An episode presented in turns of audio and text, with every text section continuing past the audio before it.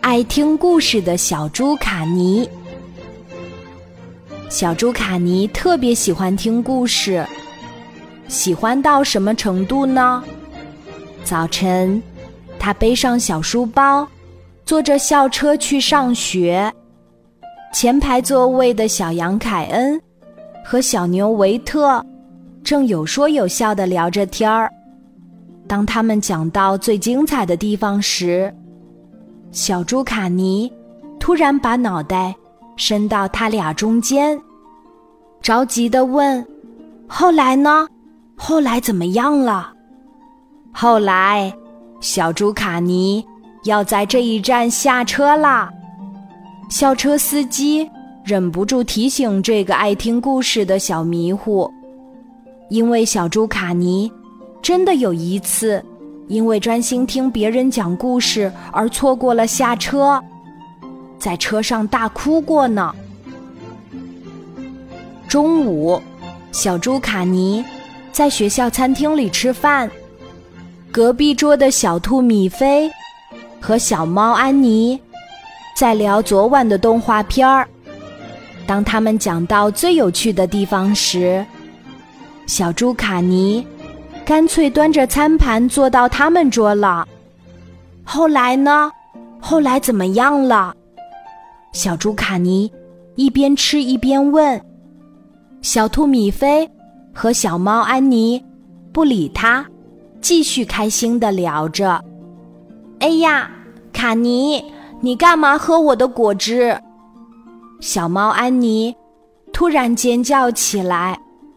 哦，对不起啊，小猪卡尼不好意思地说，刚刚听得太入神了，不小心拿错了杯子，你喝我的吧。小猫安妮不开心地说，我才不要喝你的，米菲，我们还是坐到那边去吧。晚上，小猪卡尼在床上翻来覆去睡不着。今晚爸爸妈妈要很晚才回家。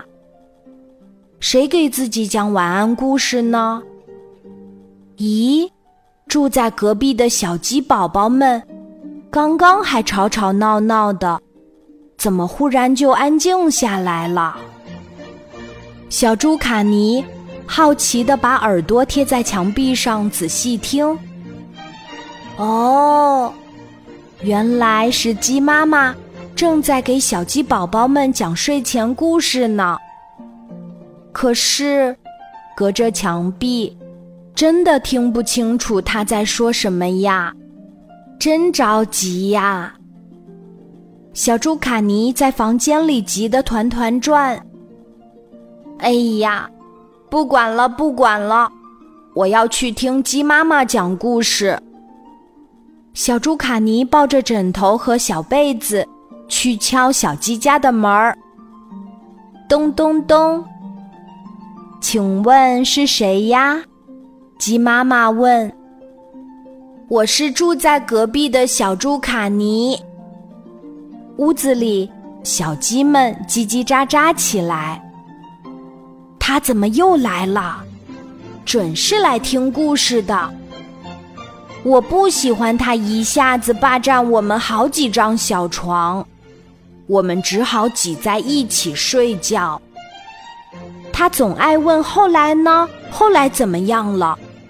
我讨厌他。听到小鸡们不欢迎自己，小猪卡尼有些失望地转过身。刚准备回家的时候，门开了。鸡妈妈笑眯眯地说，卡尼，快进来吧。好呀，小猪卡尼开心地蹦进来。他在鸡妈妈床边的地板上放下枕头，铺好被子，很享受地趴上去，然后心急地说，鸡妈妈，可以开始讲故事了。小鸡们见到小猪卡尼这一次没有霸占他们的小床，都挺开心的。鸡妈妈开始讲故事了。有好几次，小猪卡尼都想问：后来呢？后来怎么样了？不过，每一次都被他用力地憋回去。是啊，静静地听故事，其实也挺好的呀。不一会儿，一只小鸡睡着了，两只小鸡睡着了，三只小鸡睡着了，小猪卡尼睡着了。安静的夜晚，小猪卡尼的呼噜声像一个奇怪的故事，情节起起伏伏，正在小鸡们的耳朵边儿挠痒痒呢。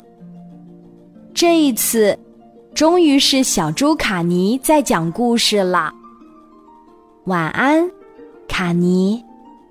鸡妈妈微笑着说：“你讲的故事也很好听啊。”然后，鸡妈妈打了个大大的哈欠，也睡着了。